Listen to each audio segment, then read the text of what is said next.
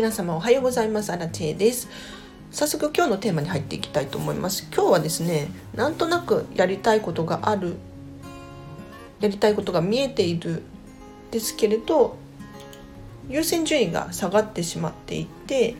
できていないという方に向けてですねとにかく先にお片付けをしようというテーマで話をしていきたいと思います。で例えばなんですけれどもう将来やりたい仕事があるとか自由に暮らしたいとかそういうこう目標があるとするじゃないですか。けれどもう今目の前にある仕事をこなすお金を稼がなければならないとか家事とか育児に追われてしまって将来の夢だったりとかやりたいこと本当に自分自身がやりたいと思っていることにこう手がつけられていないそういう方いらっしゃると思うんですよ。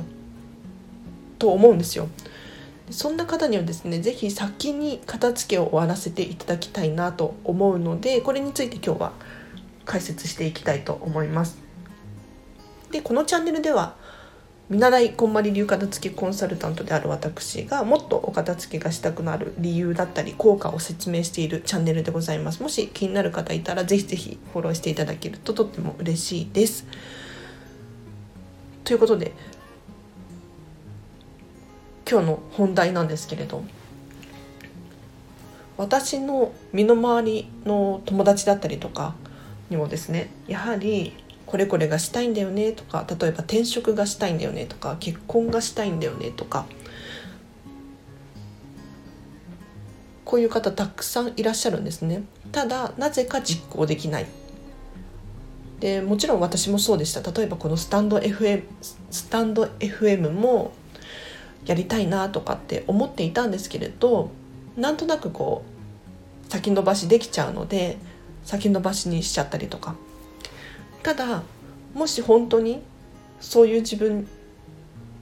が嫌になったとか本当は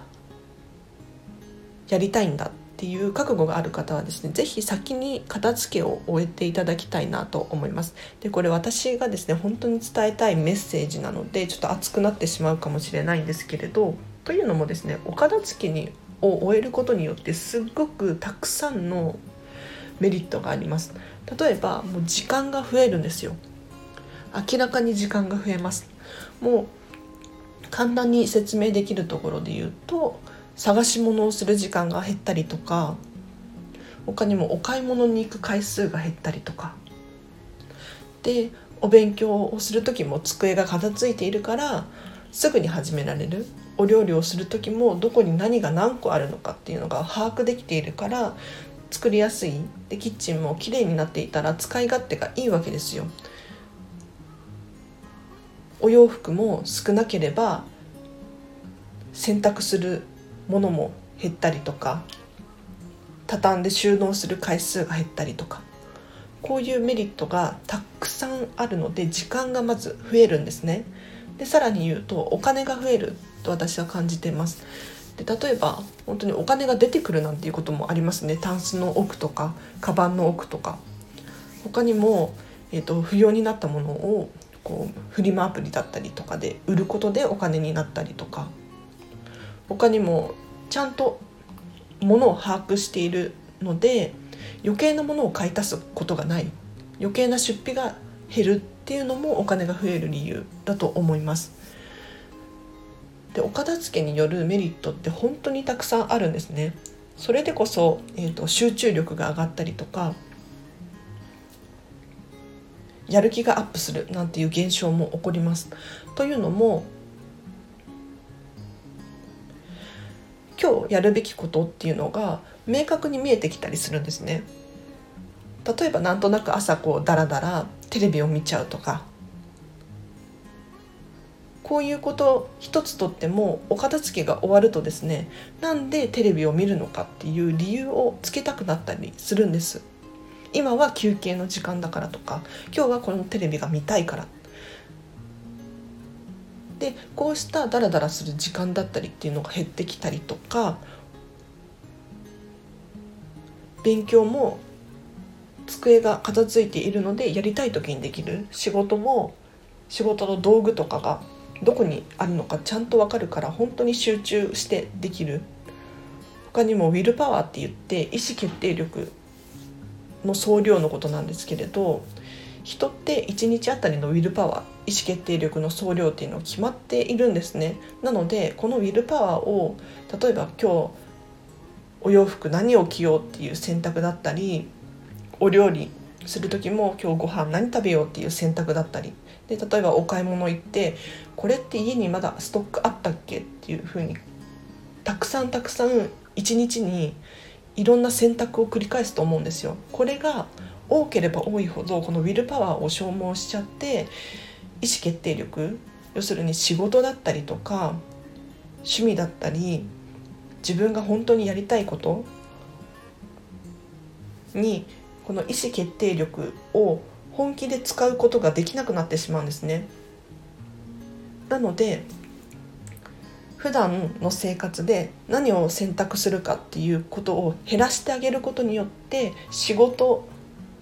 で使うウィルパワー意思決定力要するに選択する力っていうのが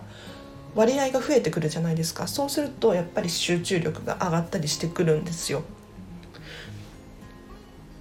で他にも行動力が上がるなって私は思っているんですけれど一番行動力が上がったなって感じるのは私が物がすごく少なくなったことによって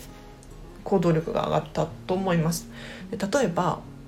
もう本当に極論なんですけれど家を持ってるとするじゃないですか。家。家を買ってその中に自分の持ち物がたくさん入っている。そうするとやはり次引っ越しをしようとかそういうふうになかなか思えないですよね。結構億劫だったりしません？ただ荷物がすごく少ないことによって引っ越しもしやすいんですよ。で家具とか家電とかたくさん持っていたらやはり家ありきで生活を考えてしまうと思うんですがこれがなければ例えば突然海外旅行したいとか海外に移住したいっていうふうに考えてもすぐに行動に移せますよね。なので行動力が上がったりもするんです。でもっと身近なところで行動力が上がることっていうと本当にやりたい時にもうすぐ準備が整っているのでできるなって思います。例えば急にどこかにお呼ばれしたってなった場合もお片付けが済んでいればどこにおお呼ばれ用のドレスがあってとか靴もちゃんと磨かれていてとかただお片付けが終わっていないとあのカバンどこだっけアクセサリーどこだっけあネックレス絡まってるっていう風な現象が起こってしまうと思うんです。なのでやはりお片付けが終えていると行動力が上がると考えます。なのでこういったその時間が増えたりお金が増えたり集中力が上がって行動力が上がってっていうもっと他にもメリットがあるんですけれどこういったメリットをたくさん増やしていくことによって究極のところ自分自身が本当にやりたいことが近づくと思うんです。要するに将来何か起業して仕事したいんだよねっていうふうに考えていてもやはり目の前のことで手一杯になってしまっていてはいつまでたってもその夢って届かないと思うんです。ただもう本当にやりたいっていうふうに思うのであれば時間をどうやって有効に活用するかとかお金をどうやって最大限に使えるようにするのかとかそういう理由をですねたくさんたくさん増やしていく。でようやく要するにお片付けが終わることによって自分の心にも余裕が出てきてで環境も変わっているのでここでようやく自分がやりたいことに手を出すことができるんですよね。で私もですねこのスタンド FM を始めるのに結構時間がかかってですねこんな偉そうなこと言ってますが本当に数ヶ月スタンド FM やりたいなーなんて思ってたんですよ。でどうしたかっていうとですねえーと、それこのスタンド FM 始める前は実はブログをずっと書いてたんです。で毎日のように結構長文をブログで書いていてで大体1年くらい書いてたのかな。でこのブログをですねやめました。要するに手放したっていうのかな。そうすることによって私はこのスタンド FM に移行できたと感じています。要するにブログやりつつスタンド FM もやるっていう選択だったんですよ私は。ただ両方をやるっていうのは本当に難しいことだったんですね。でブログ書いてたら時間も経つしでそうこうしているうちにスタンド FM で喋りたいんだけどそんな時間はないっていう悪循環の繰り返しだったんですが、えーと、ブログをやめることによってその浮いた時間で今はこうしてスタンド FM を撮っています。なのでやはりやりたいことだったりとか夢とかあるんだったらお片付けもそうなんですけれど仕事とかもうこんなこと言ったらちょっと怒られるかもしれないですけれど人間関係とか人付き合いとかこういうところから変えていく必要があるなって思いました。全部を手に入れるってなかなか難しいと思うんです。私も本当はブログもやりつつスタンド FM もやりつつっていう感じでやりたかったんですけれどもう潔くブログをこうやめてですねスタンド FM を始めました。なのでもし皆さんも将来何かやりたいことがあるよなんていう方いらっしゃったらぜひぜひ、えっと、お片付けを終えたり仕事とか人間関係をこう考え直してみたりしてそうすることによってようやく何か手に入ることがあるかもしれないのでぜひ参考にしていただけたらなと思います。では今日はここまでにして今日の合わせて聞きたいなんですけれど過去にですね〇〇になった気持ちで振る舞おうというテーマで話してる回があるのでこちらリンク貼っときます。ぜひチェックしてください。でこれ一体どういうことかというとですね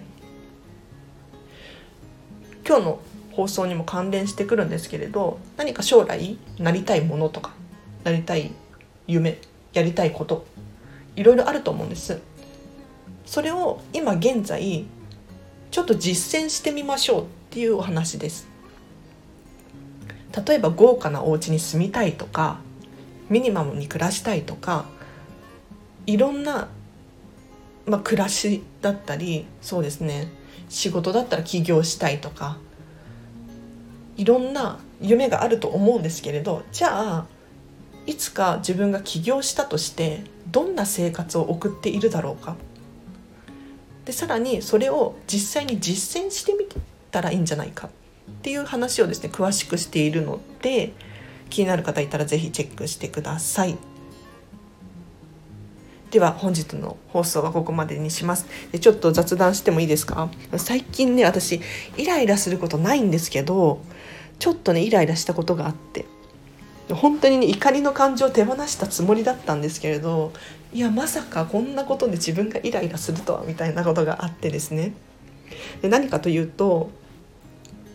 アマゾンでノート買ったんですよ。ノート。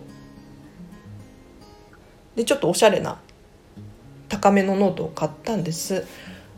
でそし1冊買ったんですよもちろん。そしたら家に届いたのがなんか結構大きな箱だったんですね。でまあアマゾン毎回あのちっちゃいの頼んでも大きな袋で来ることあるじゃないですか。だからそうかなと思って開けてみたらなんとこのノートが3冊届いたんですよ。3冊。で注文履歴を確認したらやっぱり1冊しか頼んでないんですね。であアマゾンミスったなと思って。アマゾン間違えたなって思ったんですよ。で、まあ、袋から開けてノート1冊取って残りは返品しようと思ったんですけれど一体何にイライラしたと思います？もう自分でもびっくりするんだけど。本当になんかこのノート同じノートがこう手元に3冊あるんですよ。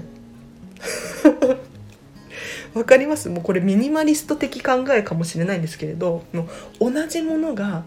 手元に3冊あるっていうこの現状に耐えられなくって本当にびっくりしました。なんアマゾンなんでミニマリストに3冊も同じもの送るんだと思って本当にイライラしましたね。もうバカみたいなイライラなんですけれどもうすぐに返品しました。秒で返品しました。もう本当に最近ストックを持ちたくなくって新しいものを買うとかなんか例えば食品とか揃えておきたいじゃないですかなんとなく。ただあると場所を取るしなんかちょっと食べちゃったりとかするのでストック置いときたくなくって基本的にはですね私はなくなってから買うっていうスタンスなんです。で今アマゾンとかだともう翌日に届くじゃないですか。で今日使って今日使い切ったら次の日に届くわけですよ。全然不便じゃないと思うんですよ。でもなんなら最悪コンビニとかに買いに行けば、まあ、最悪ですよ、まあ、あんまりないんですけれど。なのでストックを持ちたくなさすぎて今回アマゾンでノートが3冊届いて本当にびっくりしましたね。いや3冊届いた人は間違えるのは当たり前だと思ってるので全然 OK なんですけれど何て言うのかな目の前に同じものをこう実際に3冊並べるとイラッとしました。もう本当になんてちっちゃい人間なんだって思いましたね。なのでもう私もこんなちっちゃなことでイライラすることがあるんですよ。実は情けない話なんですけれど。ちょっと笑っていただけたら嬉しいなと思いました。では今日の放送はここまでにします。でまた今日もですね夜放送する予定なのでぜひチャンネルフォローしていただいてまた夜お会いできたらとってもうれ嬉しいです。ということで本日もお聴きいただきありがとうございました。今日もハッピーな一日を一緒に過ごしましょう。あらでした。バイバイ。